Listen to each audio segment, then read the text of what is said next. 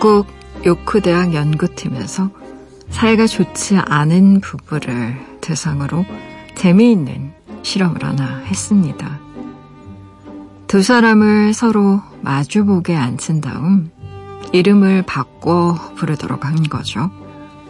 예를 들어 수잔과 스티브라면 수잔이 스티브가 되고 스티브가 수잔이 되는 건데요.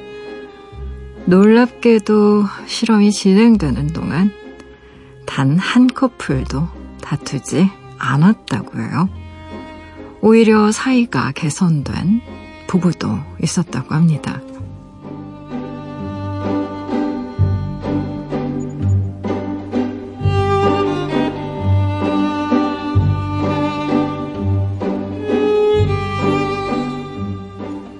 내 곁에 너를 나처럼 아낀다 라고 말하지만요. 우리는 그렇게 하지 못할 때가 더 많죠. 내 이름으로 상대를 대하는 일, 그 부름에 대해 생각해 본 적 있나요? 당신은?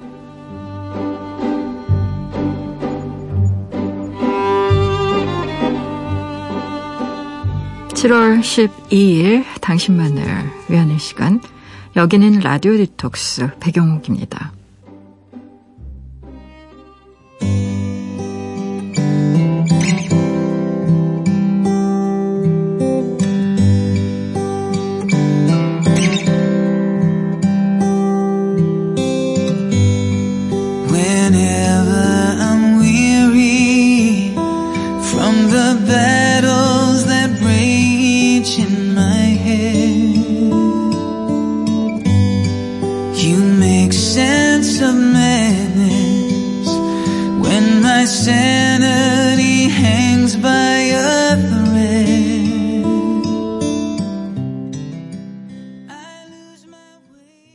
라디오 디톡스 백영옥입니다. 오늘 첫 곡으로요. 리처드 막스의 Now and Forever 같이 들으셨어요. 지난밤 그리고 어제 하루 다들 잘 보내셨어요. 저는 라디오 디톡스의 DJ 소설가 백영옥입니다. 참 좋은 방법이에요. 그렇죠, 여러분? 사이가 좋지 않을 때 어, 이름 바꿔 부르면 이거 이제 속담 그리고 사자성어로 또 표현하는 말이 있잖아요. 역지사지라고. 그 상대방의 입장이 되어보는 일이 솔직히 머릿속으로는 가능할 것 같은데 이게 마음으로 잘 안 됩니다. 음. 야, 입장 바꿔서 생각해봐라는 얘기 우리 되게 잘하잖아요.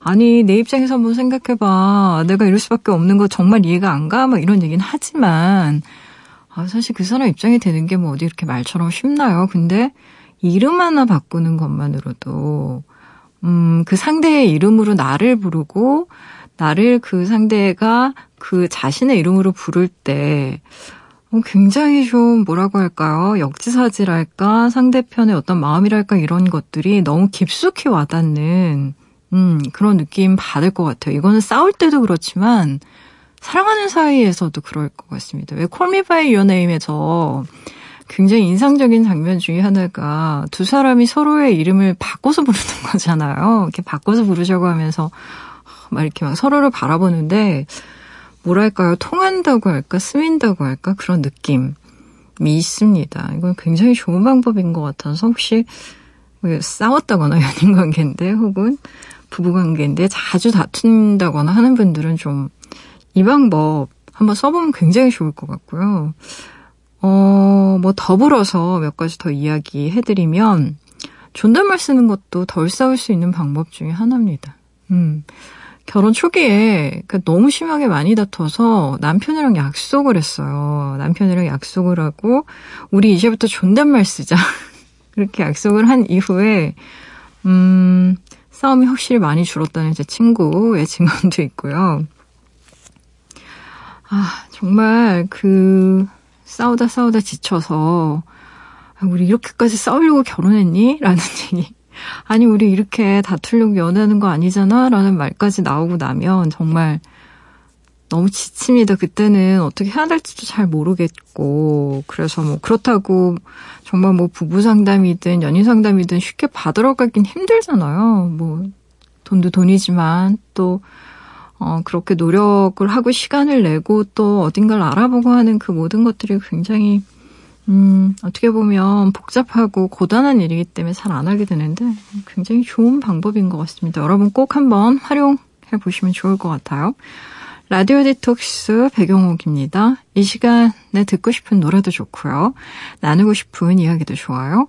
지금 여기로 말 걸어주시겠어요? 짧은 건 50원이고요. 긴 문자와 사진 첨부 문자는 100원이 추가되는 샵 8001번이고요. 무료인 미니, 미니 어플로도 참여 가능합니다. 다시 듣기와 팟캐스트로도요. 언제든지 함께 하실 수 있어요. 내가 내 곁에 있을게. 언제나 넌 혼자가 아니란 걸 내가 알 수 있게 여기 이곳에 있을게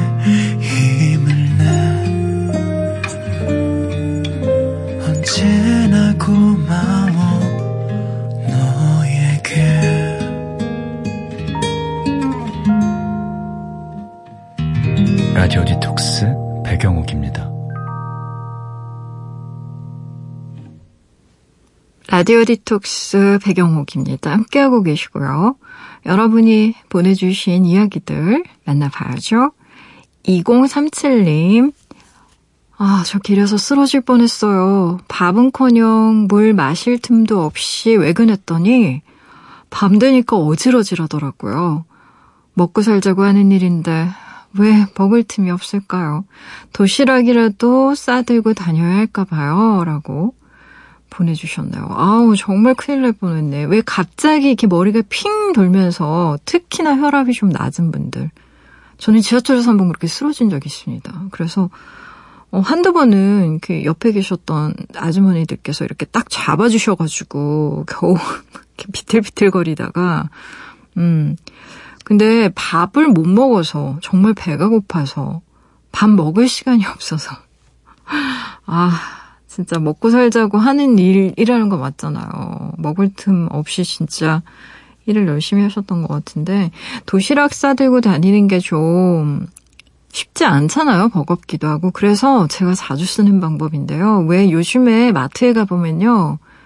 하루 견과류라고 해가지고 그냥 여러 가지 다양한 견과류 종류들이 들어있는 그런 너츠 믹스 같은 게 많거든요. 음. 그런 거 하나씩 주머니에 넣고 다니면서 비상용으로. 음.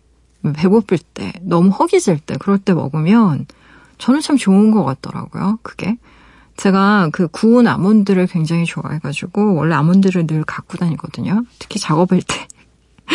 급격히 당이 떨어지는 것 같은 느낌이 들 때가 있어요. 정말로. 근데 그럴 때는 이 아몬드를 우두둑 우두둑 씹으면서 일을 하는데 저도 정말 어 뭐 소설 연재를 한다거나 할 때는 거의 쉴 틈 없이 일을 해야 되거든요. 너무 바쁘니까 매일매일 마감을 해야 되고 그래서 그럴 때는 거의 뭐 앉아서 먹을 수 있는 것들 막 먹고 그랬었는데 음, 김밥도 그렇고, 뭐, 이렇게 앉아서 먹을 수 있는 뭐, 만두라던가 이런 것들 있잖아요. 이런 것들은 직접 사러 나가야 되고, 미리 사놔야 되고, 막 이런데, 이, 너치료 같은 경우에는 뭐, 한꺼번에 구입해서, 소분해서 혹은 나눠져 있는 거 사서 그냥 들고 다니면 되니까 좀 편한 것 같기는 해요.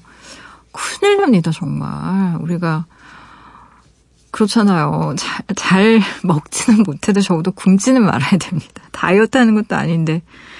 건강 잘 챙기세요. 특히 여름에는 이 수분 부족하고 또 날씨도 덥고 그래서 왜 특히 차가운 음료 많이 드시잖아요. 요즘에 날씨가 후텁지근하니까. 그래서 정말 이뇨현상 많이 일어나고요. 그 배탈도 자주 납니다. 오히려. 그러니까 특히 더 조심하셔야 돼요. 박수빈님 수영장 등록했어요. 관절염으로 고생 중인데 수영이 좋다고 다들 추천하더라고요. 동네 수영장이라 자리가 없어서 등록부터 애 좀 먹었어요. 꾸준히 해보려고요. 한 마리 물개를 꿈꿔봅니다. 하하. 라고 보내주셨어요. 한 마리 물개. 음, 그러면 이제 박수빈 님이 한 마리 물개처럼 저병하는 것도 보게 되는 건가요? 화평형, 막 이런 거. 보통 이렇게 평영 잘 못하시는 분들이 어, 이렇게 고개를 딱 내놓고 왜 우리 개헤엄이라고 하잖아요, 개헤엄. 절대 고개를 이 물 안으로 넣지 않는 그 영법. 계속 고개를 이렇게 내밀고도 정말 근데 개헤엄도요, 그 어릴 때 개울가에서 정말 그 뭐랄까 몸으로 터득한 그런 개헤엄은 몇백 미터도 가더라고요. 정말 놀랍게도. 안 힘들어요, 그래도. 이게 훨씬 편하다면. 그래서 정말 잘 가시는 분들도 계시던데, 기왕 수영장 등록하고 있으니까, 어, 배울 수 있으면 좀 기초부터 차근차근 배우시는 게 좋, 좋을 것 같고요. 또 수영장 가보면요. 늘 그 터줏대감 같은 분들 계십니다. 특히 나이 드신 분들. 할머니인데 뭐 거의 한, 한 마리가 물개 수준이 아니라 거의 돌고래처럼 이렇게 수영하시는 할머님들도 계시고 막 몇십 년씩 수영하신 분들 꼭 계세요. 터줏대감. 가르쳐 달라고 하잖아요. 거의 코치 수준으로 가르쳐 주십니다. 아주 아, 막팔 동작부터 호흡하는 법부터 이런 걸 다 알려주시거든요. 그러니까 어, 딱 봐서 좀 잘 가르쳐 주실 것 같은 분한테 한번 슬쩍 물어보세요.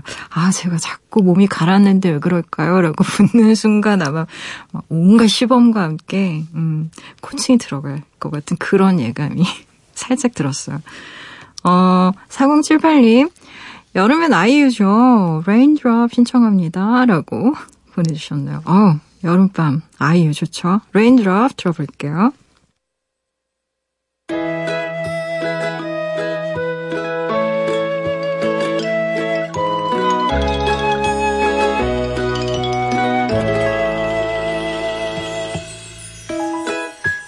소나기가 내려온다. 내 머리 위로 갑자기 말도 없이 젖어버리겠네.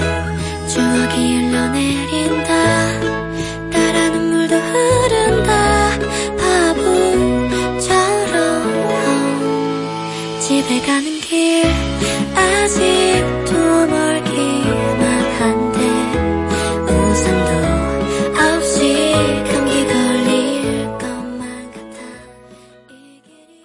아이유의 Raindrop 듣고 오셨어요. 라디오 디톡스 백영옥입니다. 함께하고 계세요. 무조건 익명으로 소개되는 코너죠. 긴 사연의 긴 대화로 우리끼리 깊은 이야기를 나눠보는 시간 딥톡스. 오늘의 이야기입니다. K님이 보내주신 사연이에요.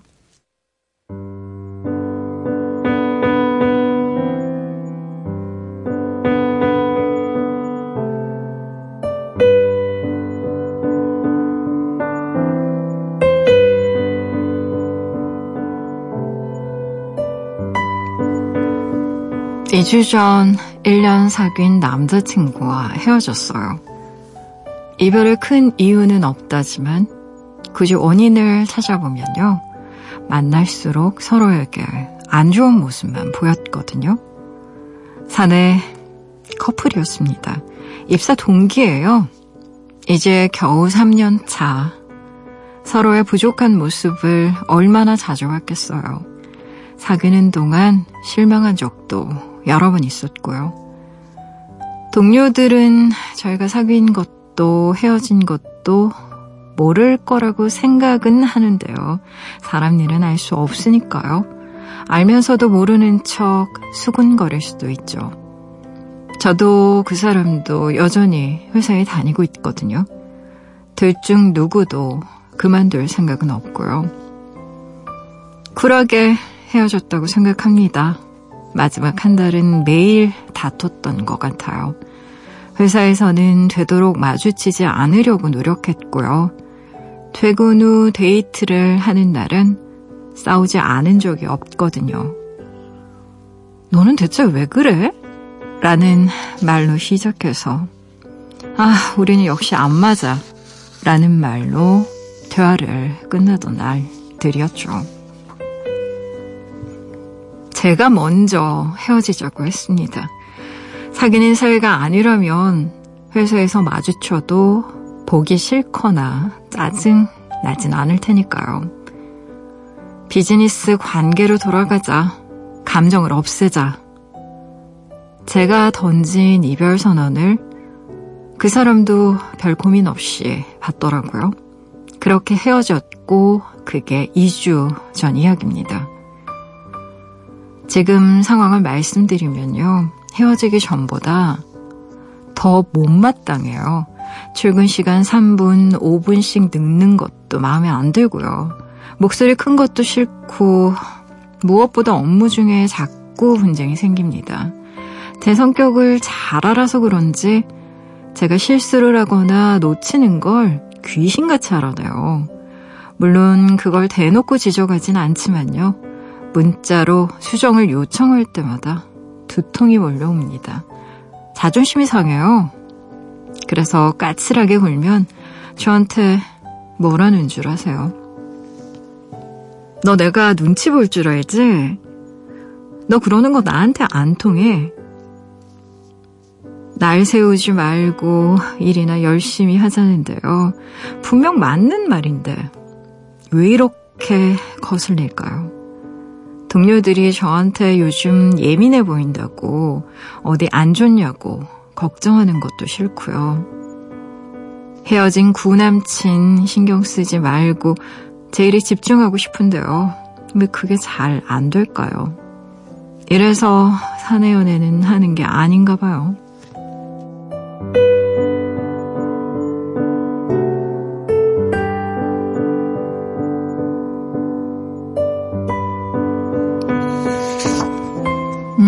1년 사귄 후에 헤어진 지 이제 2주 된 사내연애 커플 여자분이네. 여자분의 사연이에요. 근데 두 사람 모두 같은 회사에 다니기 때문에 생기는 후유증 예, 괴로운 상태이고요. 얘기한 것처럼 하, 사내연애 장점과 단점이 정말 뚜렷하죠. 만나고 있을 때는 참 편의성도 크고 참 짜릿하고 좋은데 헤어졌을 때는 바로 그 편의성이 부메랑이 돼서 정말 딱 내 뒤통수를 치니까. 근데 마주치기 싫어서 계속 마주쳐야 되는 상황인 거잖아요. 그렇죠? 근데 뭐 그렇죠. 연애라는 게 끝날 때는 뭐 사내 연애든 장거리 연애든 그게 그 어떤 연애든 뭐 세상 모든 연애 다 힘듭니다.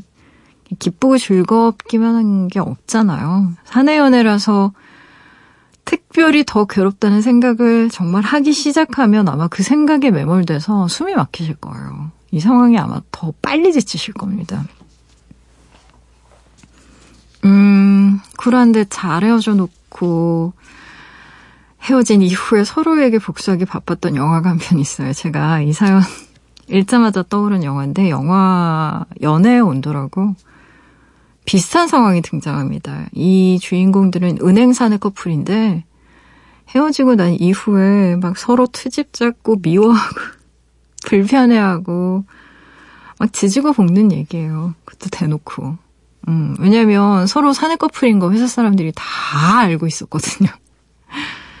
어, 제가 이야기를 이해하시는데 도움이 어, 되라고 잠깐 말씀드리면 사람들이 모를 것이다 라는 희망이 있는 거지 아마 대부분 다 알 겁니다. 이게 당사자들은 잘 이해, 우리는 정말 잘 숨겼어라고 생각하지만 대부분 사내 연애는요, 어, 드러나요. 어떤 방식으로든. 그래서 사람들이 알고 있고 아마 예민한 것 같아라는 말도 그런 맥락에서 나온 말일 수도 있어요. 음, 안타까워요. 왜냐면 이게 회사만 같은 게 아니고 동기고 부서도 비슷한 것 같고 업무랑도 굉장히 연결되어 있는 것 같은데. 어. 그래서 특히 업무 관련해서 내가 너 눈치 볼 줄 알았지? 안 통해 그러는 거 나한테. 라는 말까지 다른 사람한테 들어도 기분 나쁜 말을 전 남친한테 듣고 나니까 막 왠지 모를 굴욕감 느껴지고. 제가 이 장면을 읽다가 한 가지 정말 떠오른 되게 유명한 방송사고가 하나 있어요. 이게 그 동영상 사이트 가보면 아마 뜰 텐데 제 기억이 맞는다면 어, 이 두 사람이 방송국 사내 커플로 추정 그리고 실제 뉴스 진행을 하던 여자친구가요. 이게 교통 상황이었는지 기상 상황이었는지 참 좀 또렷하게 생각이 안 나는데 물어봐요. 이제 리포터한테 지금 이를테면 지금 교통 상황이 어떤가요? 라고 음, 물어봤는데 상대편에서 이제 리포터 하는 기자분이 그러니까 전 남친으로 추정되는 분이 이렇게 대답합니다. 몰라. 정말. 대단하지 않습니까, 여러분? 이 연애라는 게 얼마나 파괴적인지 아시겠죠? 제가 두 사람에게 어떤 일이 있었는지는 정말 모르겠지만 이게 아마 심할서 한 장으로 끝나지 않았을 거예요. 분명히 대박 사고인 거죠. 이 동경사에 얼마나 많이 돌아다니는데 제가 적어도 세 번 이상 봤어요. 음, 제가 이 얘기를 굳이 하는 건 뭐냐면 헤어진 지 2주밖에 안 된 사람이 이성적으로 모든 일 처리한다는 게 지금 정상적인 상황은 아니라는 거예요. 그 얘기를 하고 싶습니다. 어, 일반적이지는 않, 않아요, 이건 절대. 근데, 많은 정신과 선생님들이 그 얘기는 하더라고요. 헤어지고 나서 제일 힘든 시기가 2주차부터래요. 보통 헤어진 직후에는 막 친구 만나고 쇼핑하고 게임도 실컷 하고 여자친구나 남자친구 만나느라고 못했던 것들, 이렇게 술 마시고 밤늦게까지 놀고 이런 거를 막 한다는 거예요. 그래서 자유다! 막 이러면서 굉장히 좋아하다가 이제 2주 정도 지나면 그것도 지친다는 거죠, 슬슬. 그러고 나면 상대의 부재를 이제 실감하게 되는 거죠. 그가, 그녀가 없는 주말을 보내면서 이제 서서히 그 이전에는 몰랐던 구멍을 느끼게 된다는 거예요. 물론 진실은 누구도 알 수 없지만 그게 전 남친이 아무렇지도 않고 멀쩡해 보이는 건 아무렇지도 않고 멀쩡한 게 아니라 그러는 척 할 가능성이 더 높다고 생각합니다. 이건 저의 개인적인 생각. 음. 그리고 더불어서 더 나아가면요. 이 남자분 자체도 자신이 괜찮다고 착각할 수도 있어요. 원래 사람은요.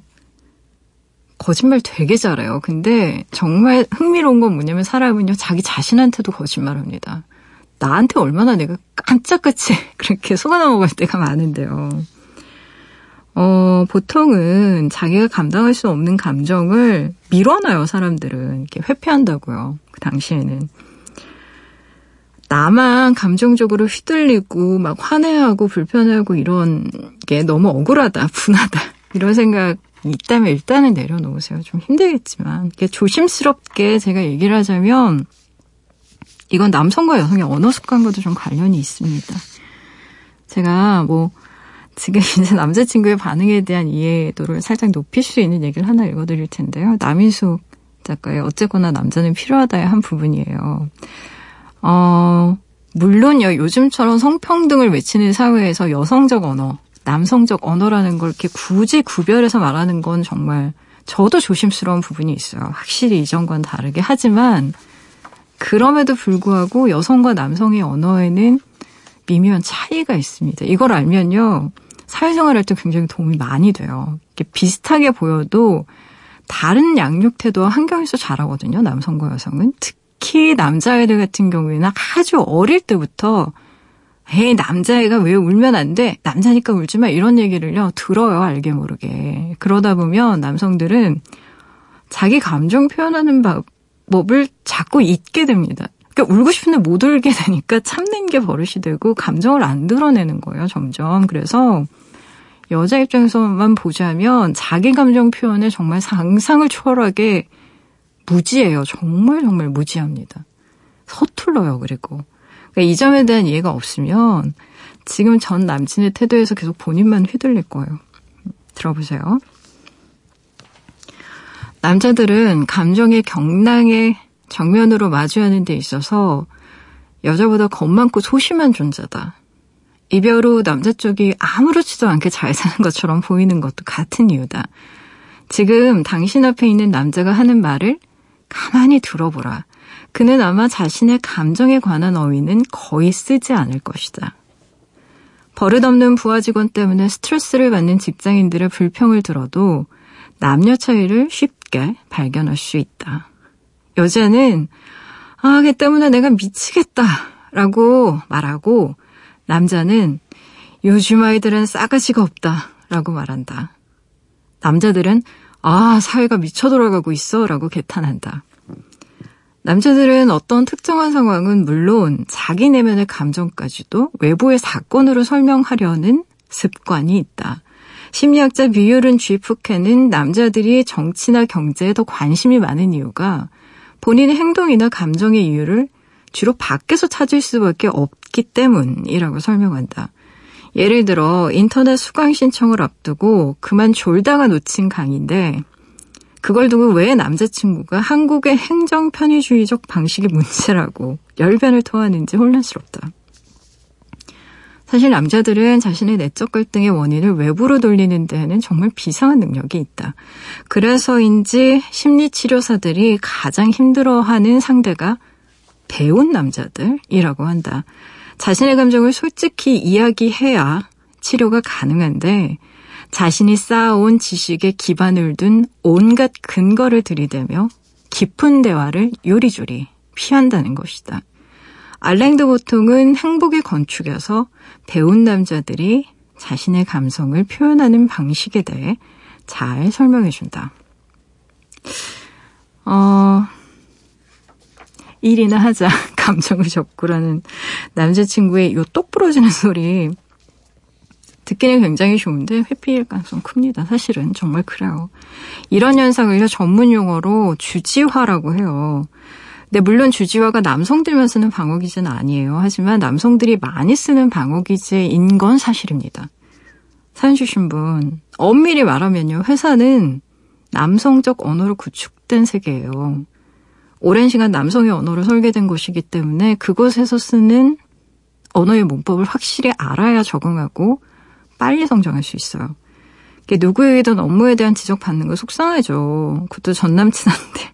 그런 지적 받고 나면 옳고 그른 걸 떠나서 당연히 기분이 나쁠 수밖에 없어요. 근데 업무 관련해서는 그 사람이 하는 요구와 감정을 좀 분리할 필요는 있습니다.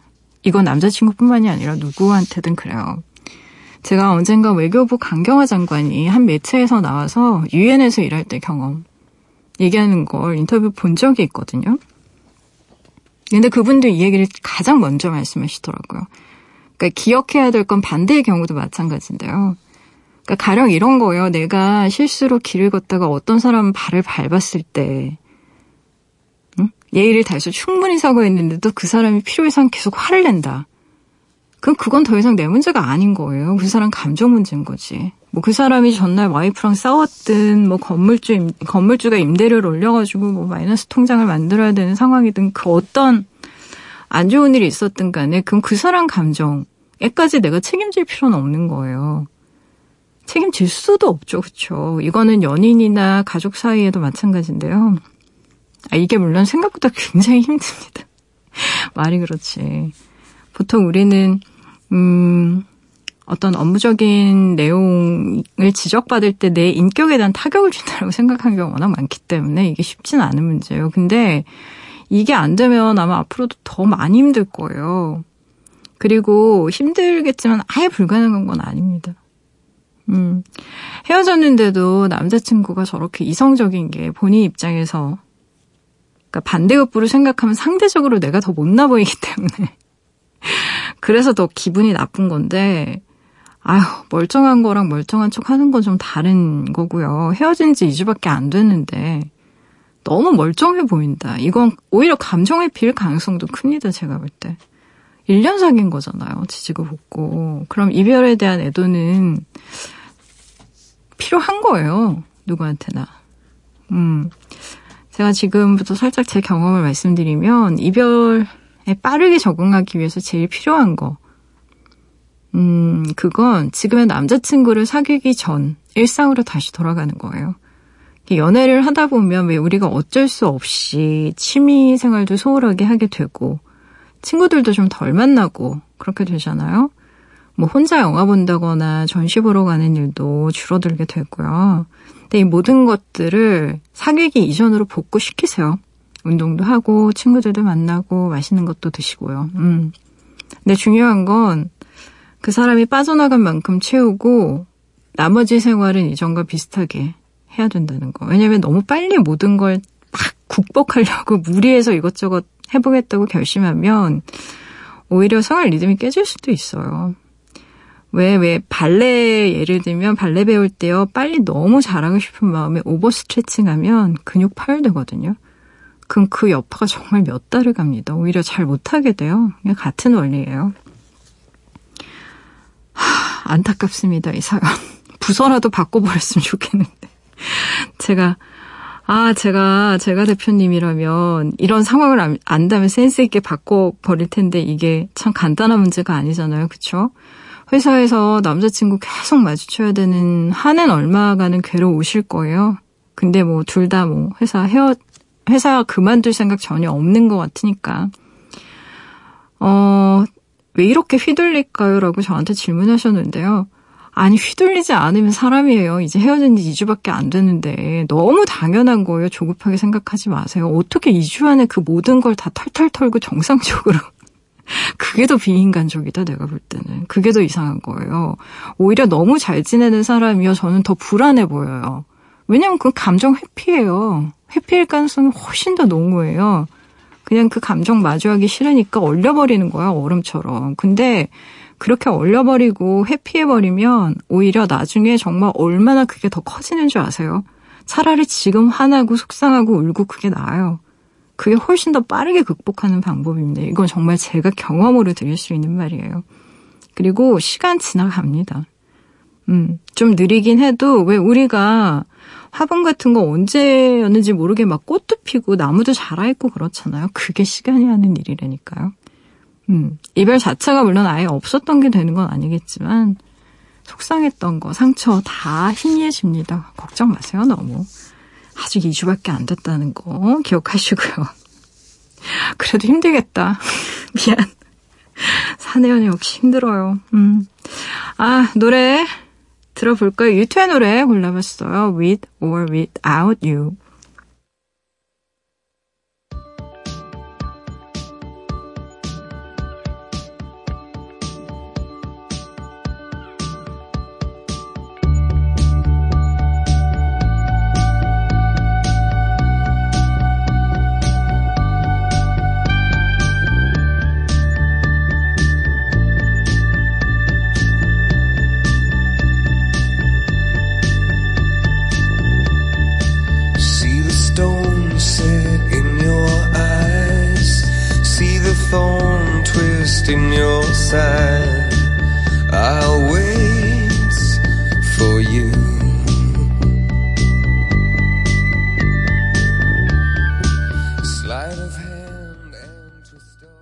U2의 노래 듣고 오셨어요. 라디오 디톡스 백영옥입니다. 함께하고 계세요. 포털 사이트에 라디오 디톡스 백영옥입니다. 치시고요. 홈페이지에 들어오시면 딥톡스 게시판이 있습니다. 언제든 이야기 올려주실 수 있게 게시판은 늘 열려 있으니까요. 편한 시간에 편한 마음으로 글 남겨주세요.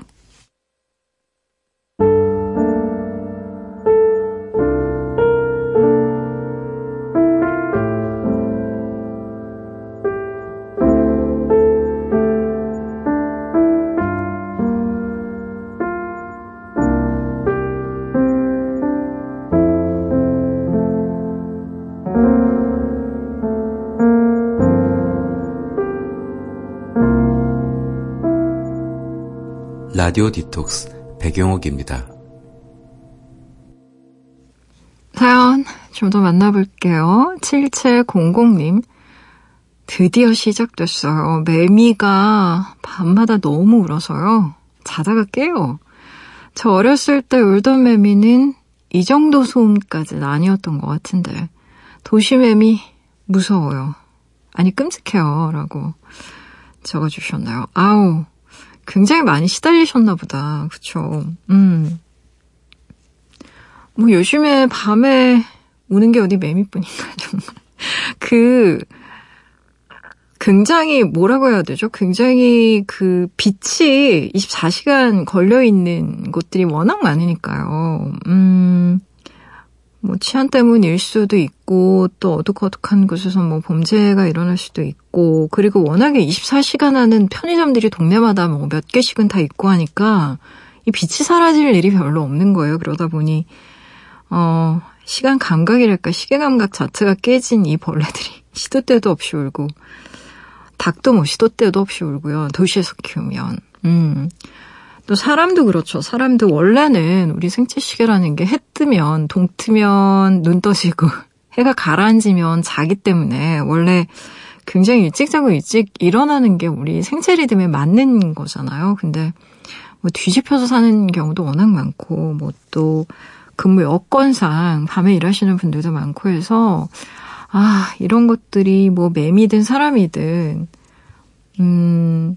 참 좋지는 않은 것 같아요. 아유, 어떻게 하죠? 그렇다고 매미한테 소리 지르면서 조용히 해! 라고 소리 지르 근데 전 그런 분들 봤어요.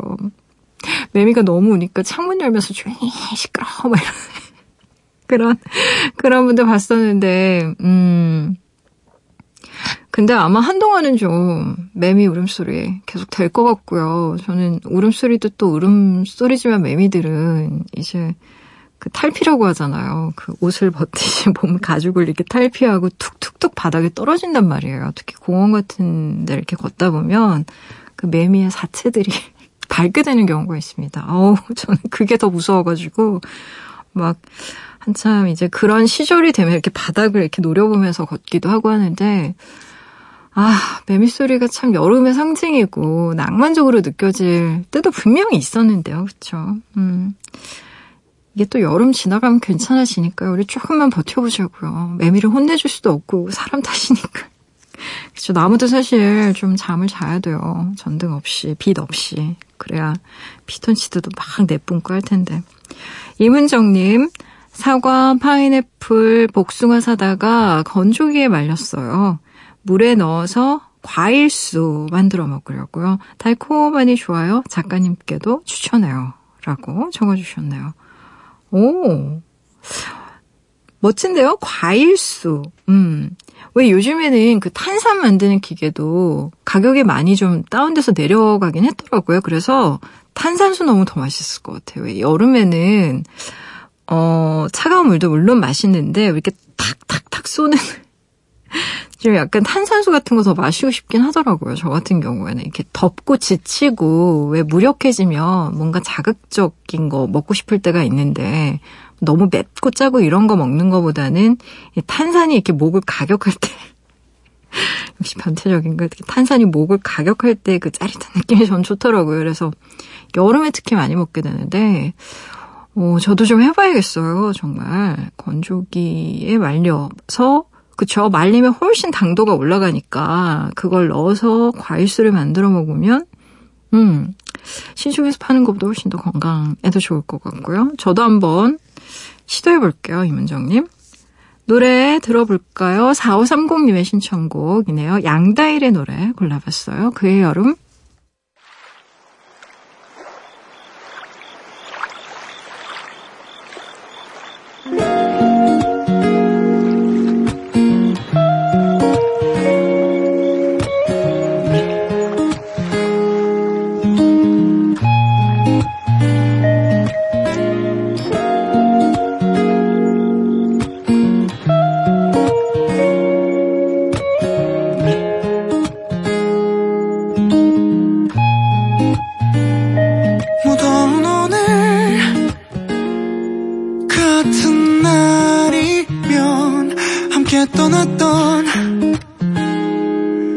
지금 이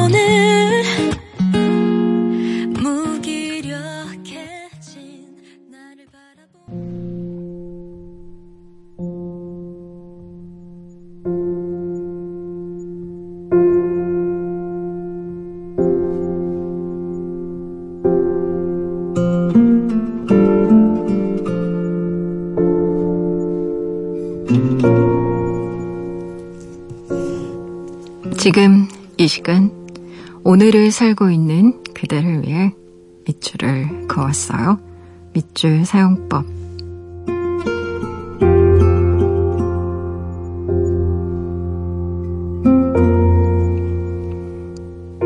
인디언 할아버지가 손자에게 그가 느끼는 바를 말했다. 얘야, 마치 네 가슴 속에서 두 마리의 늑대가 싸우고 있는 것 같구나. 한 마리는 복수심으로 가득 차 있고, 화가 나 있고, 폭력적인 놈이고, 다른 한 마리는 사랑과 동정의 마음을 갖고 있단다. 손자가 물었다. 어떤 늑대가 할아버지 가슴 속에서 이익이 될까요? 할아버지가 대답했다. 내가 먹이를 주는 놈이지.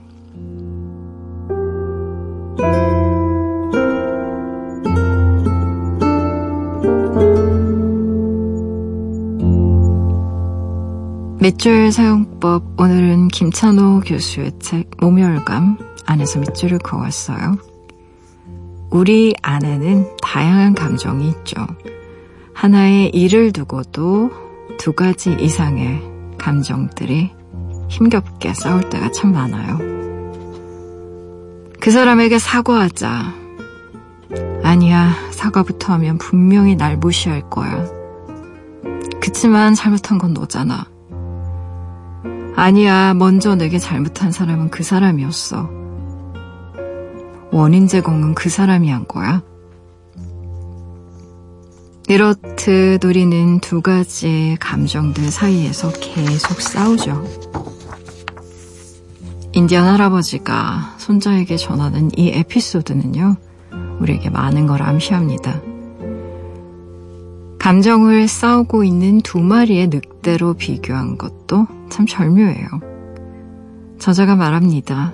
감정과 나를 동일시 해서는 안 된다고요. 감정은 나 자신이 아니라 내 안에서 독립적으로 살아나는 생명체 같은 것이라고 말합니다. 그것도 한 마리가 아니라요. 여러 마리라고 강조하죠. 서로 힘을 겨루면서 맞서고 있는 타자들인 겁니다. 승부는 당연히 힘에 좌우되고 내가 먹이를 계속 주는 놈이 세지게 마련입니다. 먹이는 무엇을 의미하는 걸까요? 그 감정에 더 많이 머무는 것, 즉 그런 감정을 유발하는 상황에 자기를 노출시키거나 그런 사건이나 인물을 계속 생각하는 겁니다. 당신은 지금 머릿속에서 들리는 어떤 목소리에 귀 기울이고 있나요? 당신이 꾸준히 먹이를 주고 있는 쪽은 과연 어느 쪽인가요? 화가 났을 때 당신은 상대의 잘못을 더 많이 생각하나요? 아니면 상대의 입장을 혹은 나의 잘못을 헤아려 보기도 하나요? 복수심과 동정 중 당신이 선택하고 계속해서 먹이를 주고 싶은 늑대는 과연 어느 쪽인가요?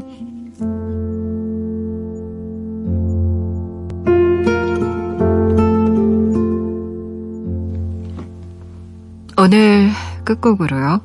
존 레전드의 All of Me 같이 들으시고요. 지금까지 라디오 디톡스 배경옥이었습니다.